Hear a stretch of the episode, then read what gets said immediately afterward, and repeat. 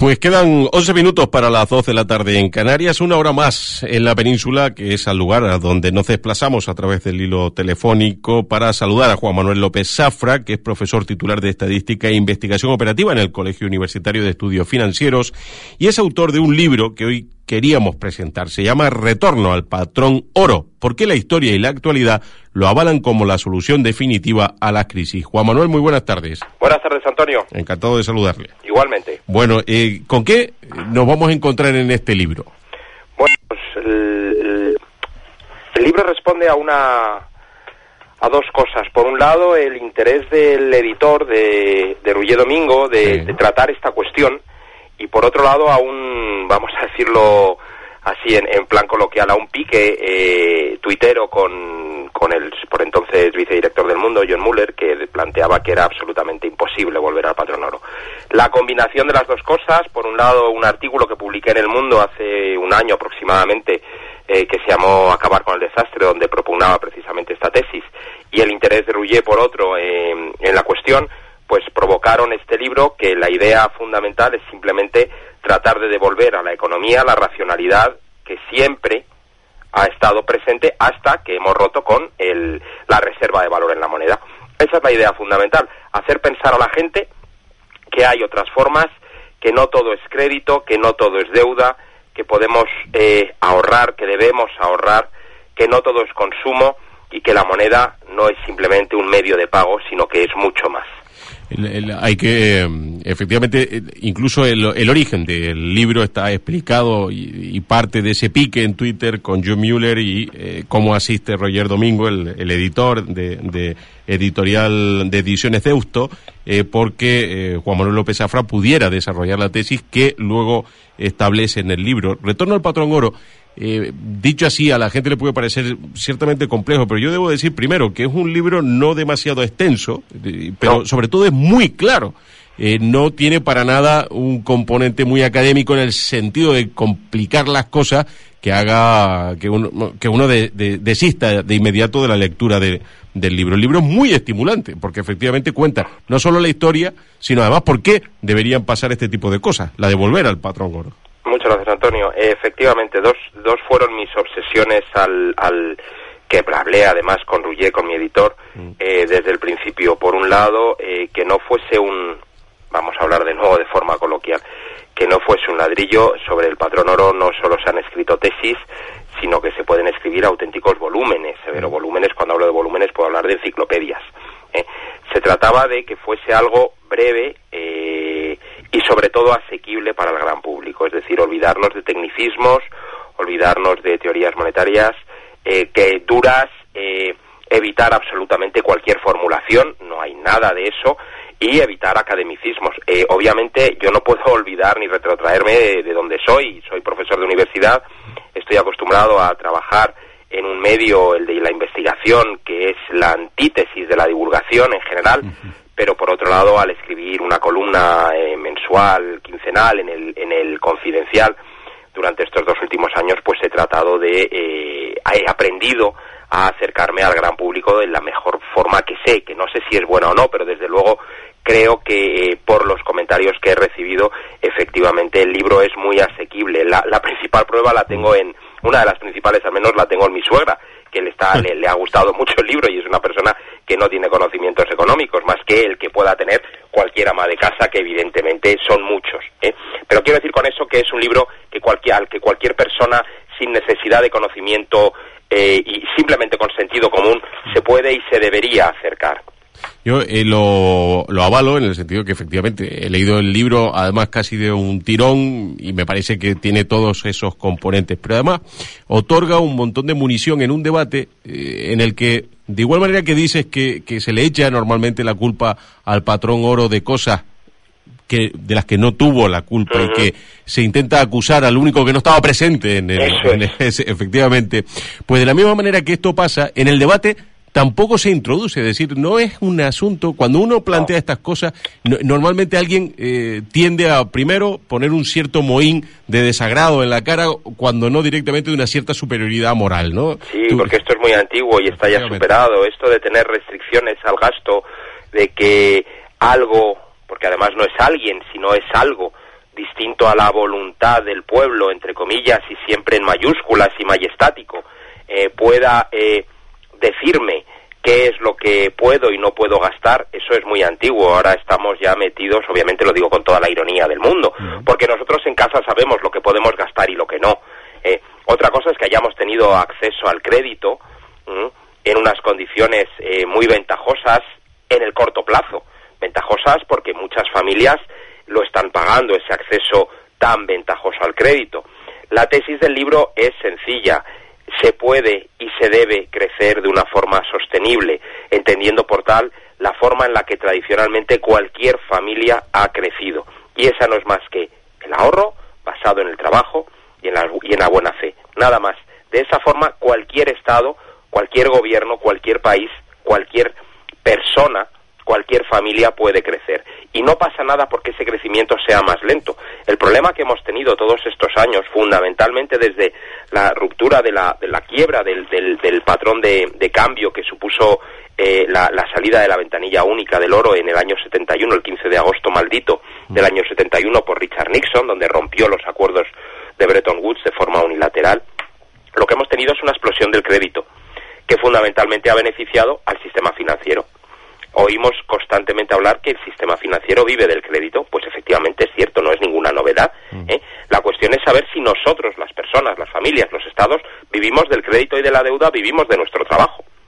Hoy en unas jornadas en las que he tenido el placer de participar, hablábamos, se hablaba de la necesidad de que el sistema financiero se recupere para que la economía vuelva a funcionar. Y yo he planteado la paradoja que supone el cambio de paradigma económico, que toda la vida el sistema financiero ha estado para ayudar al sistema productivo tradicional y que ahora necesitamos que se recupere el sistema financiero para que la economía vuelva a funcionar. Es decir, se han invertido completamente los papeles. Yo lo que propongo en el libro es simplemente que le demos una vuelta, que pensemos.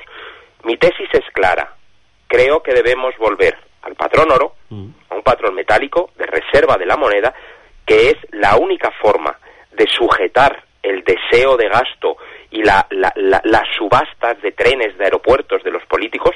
La única forma es un patrón de reserva, unas reservas físicas que impidan la emisión de deuda junto con un coeficiente de caja del 100%. ¿Eso qué significa? Que cuando nosotros dejamos en el banco 1.000, 2.000, 3.000 euros, podemos tener la seguridad de que si no hemos dicho lo contrario, ese dinero está a nuestra disposición en cualquier momento, ¿vale? Yo no digo tener razón, yo creo que la tengo, evidentemente, lo que quiero es que la gente piense en ello. Esa es mi tercera obsesión. Además de que fuese breve y que se entendiese, lo que quiero es crear un debate. Y un debate que es simplemente por qué 3.000, casi 3.500 años de cultura monetaria, de economía monetaria, no han funcionado, ¿eh? O han funcionado y nos están engañando ahora. Es lo único que quiero que se plantee, que un debate al respecto para volver. La tesis mía no es evidentemente propia, quiero decir, uno llega a ella después de haber leído mucho. Con matices es la que sostiene básicamente la Escuela Austriaca de Economía. Forbes, el dueño de la revista y de la lista de riqueza Forbes, tan conocida por todos, publica ahora en junio-julio, un libro en Estados Unidos con la misma tesis, básicamente, detrás, vuelta a un patrón metálico de reserva. ¿Por qué? Pues porque cada vez los economistas, muchos economistas, cada vez más economistas, que seguimos siendo minoritarios, y lo sé, pero cada vez somos más, pensamos que este sistema no es sostenible, que no podemos basar exclusivamente todo el crecimiento y en crédito, que tiene que haber ahorro, que tiene que haber inversión, que no todo es consumo. Las familias consumimos lo que necesitamos. Lo demás lo ahorramos y el resto, si tenemos algo, lo dedicamos a, digamos, lo no inmediato, lo no necesario. Aquí estamos haciendo, hemos invertido, le hemos dado la vuelta a la tortilla y hemos hecho exactamente con lo contrario. Hemos empezado gastando, no ya lo nuestro, sino lo de nuestra generación, lo de la siguiente y la de nuestros nietos y bisnietos, para conseguir tener unos servicios que están muy bien, pero que no podemos pagar. Tenemos que pensar en ello y tenemos que ver cuál es la forma de volver a una racionalidad que evite las crisis económicas, que evite el ciclo económico tal y como está sucediendo en los últimos 40 años, donde de cada crisis salimos generando una nueva. Efectivamente. En esto, además, muy interesante, porque la existencia en tiempos del patrón oro no fue suficiente para evitar algunas crisis, pero esto obviamente se debe, entre otras cosas, a que fue compatible el contar con el oro con una reserva fraccionaria, ¿no? Uh-huh, efectivamente. En el año... A ver, cuando se crea la Reserva Federal en el año 13... Y se le dota del derecho de emisión de moneda. El dólar hasta ese momento lo emitían los bancos privados. Cada banco emitía dólares de acuerdo con sus reservas y se centraliza todo en el año 13, pues porque se piensa que es mejor que haya imitando al Banco Central de Inglaterra, pues se piensa que es mejor que haya un banco, es decir, que haya un organismo del Estado, porque es lo que es un banco central, por mucha independencia al que se le quiera dotar, es un organismo del Estado que se ocupe de la emisión de la moneda. ¿Qué es lo que ocurre? Pues que inmediatamente se empiezan a relajar la cantidad que el banco debe tener, el banco comercial en este caso, no el banco central, el banco comercial, aquel con el que trabajamos todos, se empieza a relajar la cantidad de dinero que tiene que tener en el banco central, en los cofres del banco central guardado como reserva de lo que tiene de lo que los clientes van aportando, de manera que pasamos de un 40 a un 20% muy rápidamente de reserva a llegar a la situación actual donde no tienen ninguna necesidad de tener reservas, o sea, 0%. Todo lo que entra en caja tiene inmediatamente la posibilidad de salir bajo forma de préstamo, bajo forma de crédito, lo hayamos autorizado o no los particulares. De hecho, lo autorizamos al firmar el contrato de cuenta corriente, pero evidentemente todos firmamos lo que nos ponen delante y no vamos a dejar de tener una cuenta corriente porque nuestro dinero se vaya a prestar. Confiamos en el sistema y el sistema nos lo devuelve generando crisis. Es el problema que tenemos. Esto explicaría además por qué algunas personas en algunas entidades financieras, si desea sacar su dinero, no puede hacerlo sino anticipando con un tiempo. Efectivamente. Es la forma para que la gente lo pueda entender del todo. Es decir, claro, si uno tiene... cuando uno quiere sacar más de 3.000 euros exacto, en efectivo de su entidad financiera, de su sucursal bancaria, tiene que llamar por teléfono con 24 horas, poner un fax o mandar un email para tener la garantía de que ese dinero va a estar ahí. ¿La idea cuál es? Que no se debe tener mucho dinero en caja por si hay robos. Evidentemente los robos a sucursales existen, hay más robos a joyerías, desgraciadamente, pero lo que subyace detrás es, ojo, yo tengo en caja cero, funciono como una máquina de crear dinero. El dinero que entra por un lado sale por otro. Y entonces, si usted quiere recuperar su dinero, que es suyo y que yo se lo voy a dar, yo no estoy poniendo en duda aquí la solvencia del sistema bancario, que quede claro, No estoy diciendo con eso que el sistema bancario no sea solvente. Lo que estoy diciendo es que nosotros no tenemos el dinero en el banco lo ha prestado. Y cuando necesitamos dinero, como no todos lo necesitamos a la vez, el banco lo pide al Banco Central o lo pide a su sede, que se lo manda en una furgoneta blindada y nos lo dan. Eso sí, no inmediatamente, a las 24 horas, que para eso tenemos un plazo para pedirlo. Bien. Hoy es día de conocer datos, por ejemplo, sobre el IPC y un nuevo debate sobre si hay inflación, si hay deflación y demás. Digamos que el hecho de que se produjera inflación en un sistema de oro, de patrón oro, ¿sería posible? Posible es, sí, es posible, pero se corrige automáticamente. Quiero decir, cuando un país bajo un sistema de patrón oro, hay que tener en cuenta que eso lo que significa es que la masa monetaria que está en circulación, los billetes que circulan, caso de ser un sistema de patrón lingote, que es aquel en el que el oro no circula libremente, sino que hay billetes respaldados por el oro de las reservas, en ese sistema, cuando la economía funciona muy bien, lógicamente los inversores internacionales tienden a invertir en esa economía. ¿Cómo invierten? Metiendo oro en el sistema. Al meter oro en el sistema, se crean más billetes. Al crearse más billetes, inmediatamente la gente tiene más liquidez, se acerca a comprar porque ha estado ahorrando hasta ese momento y ya puede comprar otras cosas y los precios suben. ¿Qué ocurre al subir los precios y al subir los salarios? Que inmediatamente esos inversores internacionales y los propios inversores nacionales ven dónde el oro que han metido en ese sistema puede comprar. Con la misma cantidad puede comprar más y salen las reservas del país y van a otro sitio. Eso es lo que no soporta un político. Claro. Eso es lo que no soporta un político. ¿Qué es lo que ocurre? Que al salir las reservas e ir a otro país donde compran más, inmediatamente se produce un ajuste dentro del país que había generado una pequeña política inflacionaria, se produce un ajuste casi inmediato. Esto no lo digo yo, o sea, esto es el mecanismo de pago en especie de Hume, que está estudiado desde hace más de 100 años. Entonces, funciona. ¿Se puede crear inflación? Se puede crear, pero se corrige automáticamente. Tengamos en cuenta que eso de que tienen que subir los precios, tiene que haber un poco. Recuerden los oyentes que la economía en los últimos años se ha caracterizado por ser muy matemática. Todos son números, todos son cifras, todo está matematizado bajo modelos econométricos, etcétera. Eso sí, nos hablan todos los economistas que utilizan esos mismos modelos de un poco de inflación, pero no dan la cifra. Ahí sí, ahí ya empezamos con los grises. Un poco de inflación. Un poco de inflación supone que si estamos hablando de un 2% anual, al cabo de 25 años, la persona que tiene ahora mismo 10.000 euros tendrá menos de 6.000. Y estamos hablando de jubilaciones.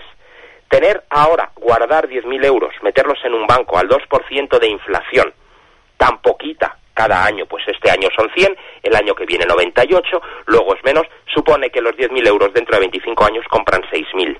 Hemos perdido un 40% del valor, ¿de acuerdo? Y eso es una auténtica barbaridad, ¿eh? Entonces, tengamos en cuenta que ese poquito de inflación es un robo a mano armada a nuestro trabajo, a nuestro ahorro y a nuestro dinero.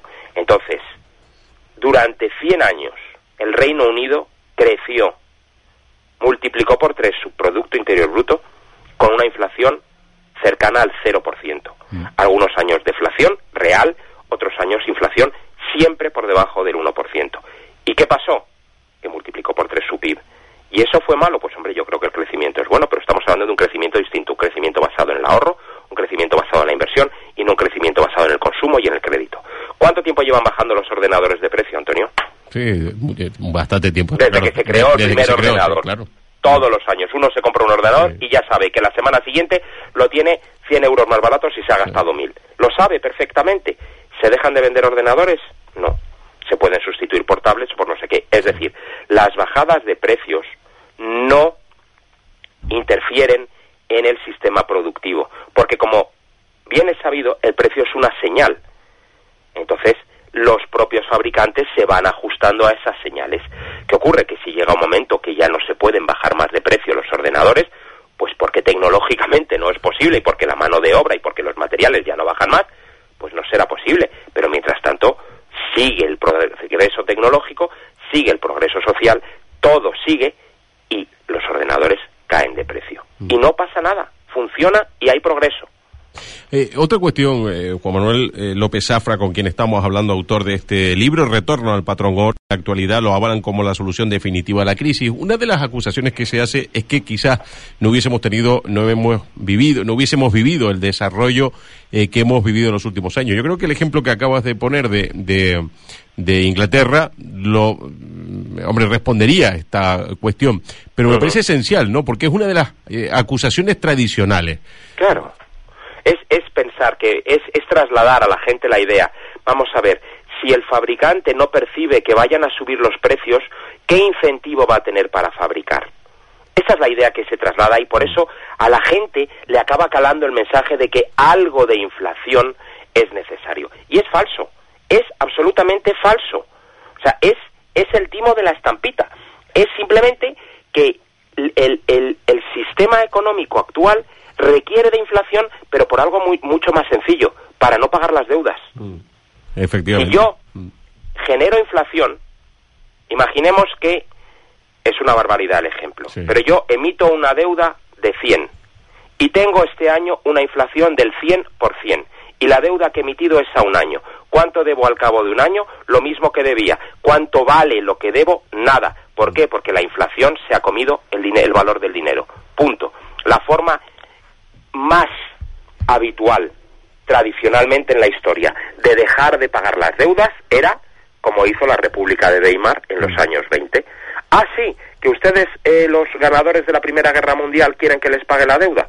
No se preocupe, ¿cuántos marcos le debo? 1.000.000 de marcos, no se preocupe que yo los imprimo. Oiga, esto es una golfería. Usted quería 1.000.000 de euros, aquí los tiene. Ese es el tema. Entonces, nos engañan constantemente con ese poco de inflación necesario. Es falso. Es falso y es una estafa fundamentalmente a las clases trabajadoras. Los que trabajamos y vivimos de nuestro salario y vivimos de nuestro ahorro y no vivimos del crédito y la deuda, no somos ni sistema financiero, ni Estado, ni gobierno, necesitamos que ese ahorro que podamos generar, por poco que sea, se mantenga en el tiempo. ¿Qué incentivo tengo yo? Si consigo ahorrar 100 cada año, si el año que viene valen 90 y al año siguiente valen 80, ¿qué incentivo tengo para ahorrar si me lo están robando constantemente con ese impuesto silencioso que es la inflación? Es absolutamente... Es una estafa sin, digamos que no hay una idea preconcebida detrás, pero sí lo es. Bueno, estos son todos los argumentos, son solo una parte de los argumentos que se defienden en este libro de una manera vibrante, como han podido escuchar por Juan Manuel López Zafra, autor de Retorno al Patrón Oro, porque la historia y la actualidad lo avalan como la solución definitiva a la crisis. Me gustaría saber, Juan Manuel, si... ¿has podido percibir que efectivamente por lo menos la invitación al debate significa que alguien recoja el guante? ¿Existe esa, a veces abandonar una serie de prejuicios establecidos, ¿no? Efectivamente, hay críticas que no existían, eso es importante, es decir, no estoy diciendo que sea el ladra luego cabalgamos, pero la postura de la Escuela Austriaca de Pensamiento se han ninguneado completamente por las dos escuelas principales de economía, aparte de la marxista, que son la monetarista de Friedman y la keynesiana de John Maynard Keynes, de Lord Keynes. Se han ninguneado desde los últimos 70-80 años, primero por los keynesianos, luego por los monetaristas, no hablamos ya de los marxistas, que los dejo aparte, ¿no? Pero se han ninguneado. ¿Qué ocurre? Que en los últimos años, sobre todo en el último año y medio, se empieza a haber críticas que empiezan diciendo, cuando los austriacos se equivocan, eso ya es un progreso. ¿Por qué? Porque personas que jamás habrían entrado en el razonamiento de la escuela austriaca, están entrando en él, están valorándolo y lo están tratando, lógicamente, de echar a un lado, porque es su cometido, y lo respeto, siempre que sea de forma honesta, ¿de acuerdo? Pero efectivamente se está generando un debate. Yo en el libro aporto un gráfico sobre las búsquedas entrecomilladas en Google para que no haya problemas de gold standard en Google, y el crecimiento es exponencial en los últimos años, pero absolutamente exponencial, es decir, en todo el mundo, no digo ya en España, no digo ya en Europa, no digo en Estados Unidos, sino en todo el mundo. Sudamérica, por ejemplo, es impresionante, porque los sudamericanos siempre han tenido... hasta hace 50, 60, 70 años han tenido un patrón metálico. En México han tenido la plata, han tenido el metalismo, lo mismo en todos los países sudamericanos y centroamericanos. Hay un interés creciente por la racionalidad económica, y esa racionalidad no la puede presentar nada. No podemos confiar solo en la buena voluntad de los políticos, y yo no tengo nada en contra de los políticos. Lo único que digo es que cada vez que hemos confiado en ellos a la hora de una gestión eficiente de las cuentas públicas, si no hay un vigilante detrás, y ese vigilante no son las elecciones, no es el pueblo, no es la democracia, el vigilante es el oro. Si no hay un vigilante detrás, el político se zafa y nos toma el pelo. Entonces, yo no pretendo con eso desprestigiar, ni mucho menos, a la ya desprestigiada clase política. Lo que digo es, por favor, pongamos un control al gasto, y que ese control no sea un papel firmado por todos que luego, al cabo de un mes, lo puedan, o de un año o de 10 años, lo puedan revocar. Volvamos a una racionalidad, volvamos al oro, que el oro sea el garante de la democracia, no es otra cosa. Bueno, hemos explicado por qué sí es compatible el desarrollo con la vuelta a un patrón oro. Lo que sí también tenemos claro es que no sería compatible con ese patrón oro, hacer aeropuertos a ningún lugar. Es decir, esto, no, hombre, vamos claro. A ver, si sería, lo que no sería es la explosión de aeropuertos que tenemos. Sí, claro. Pero si sería, vamos a ver... bajo un sistema de patrón metálico, lo que hay es que priorizar. No se puede hacer todo. No podemos tener una autopista radial y en paralelo de peaje, una radial de peaje, como las 5 que tenemos en Madrid, y en paralelo una carretera nacional pagada con impuestos de 2 carriles por sentido. Porque claro, arruinamos al inversor privado que ha metido su dinero en una autopista y luego encima lo rescatamos. O sea, que es que somos tremendos, Le hacemos hacer una autopista, la sacamos a concurso, duplicamos con el dinero de esa autopista y con deuda, por supuesto, duplicamos la carretera nacional. Con lo cual, como la nueva es gratis, lo que hacemos es arruinar al inversor privado y luego eso sí le rescatamos. Vamos a ver, Un sistema de patrón oro, de patrón metálico en general, lo que hace es racionalizar y priorizar. ¿Usted cuántas reservas tiene? Estas. ¿Qué quiere hacer con ellas? No, quiero hacer muchas cosas, vale, ¿qué puede hacer con ellas? Pues puedo hacer esto. Muy bien, pues priorice, haga lo que tenga que hacer y lo demás no lo podrá hacer. Porque si usted se endeuda mucho, muchísimo, el mercado le va a penalizar. El mercado internacional, no los malvados mercados de los que hablamos, le va a penalizar el sentido común. Porque si yo voy al banco, yo, persona física, voy al banco a pedir un crédito y me dicen, ¿y usted qué tiene? Digo, pues lo que tengo son deudas, pues no me van a dar el crédito. Pues lo mismo ocurrirá con los estados. Eso es lo que tienen que hacer, ser racionales, gastar lo justo y gastarlo bien. Bueno, pues está ya perfectamente claro. La última cuestión, porque además no me quedó claro después de leer el libro, las reservas de oro que parece se equivaldrían casi a una cuarta parte, ¿no? La que tendrían Estados Unidos, o una quinta parte, ¿están auditadas o no? Bueno, eso es un lío de tres pares de narices. Según, vamos a ver, oficialmente, casi tampoco, es que tampoco oficialmente hay una nota clara de que se hayan auditado. Vamos a ver, se visitaron, pero no se pudo hacer ninguna prueba, según dijeron inversores internacionales, no se pudo hacer ninguna prueba química de que lo que allí hubiese fuese oro. Primero, no se pudo contar todo el oro que había, y segundo, el oro que se veía, pues relucía, pero no se pudo químicamente comprobar si lo era o no, porque se negó completamente la reserva al Banco de Nueva York, que es donde está depositado el oro. Entonces, pues sí, hay dudas que, digamos, se intentan solapar y disipar y que queden muy, muy ocultas, porque no interesa que pueda haber problemas con ese oro, porque claro, si Estados Unidos ha vendido el oro que no le pertenecía, pues tenemos un problema serio, un problema muy serio. Bueno, pues Juan Manuel López Zafra, autor de Retorno al Patrón Oro, mil gracias por atendernos hoy, mil gracias por escribir el libro, hacerlo además en la forma que está hecha para que sea accesible a todos los públicos, para que sea comprensible por cualquier persona no demasiado familiarizada incluso con el asunto. Ahora bien, es una buena forma de adentrarse en un debate que seguro le va a parecer siempre apasionante al lector. Juan Manuel, muchas gracias. Gracias. A vosotros y a ti, Antonio. Un abrazo muy fuerte. Otro, hasta la próxima. Buenas tardes, hasta luego. Porque son las 2:15 de la tarde en Canarias.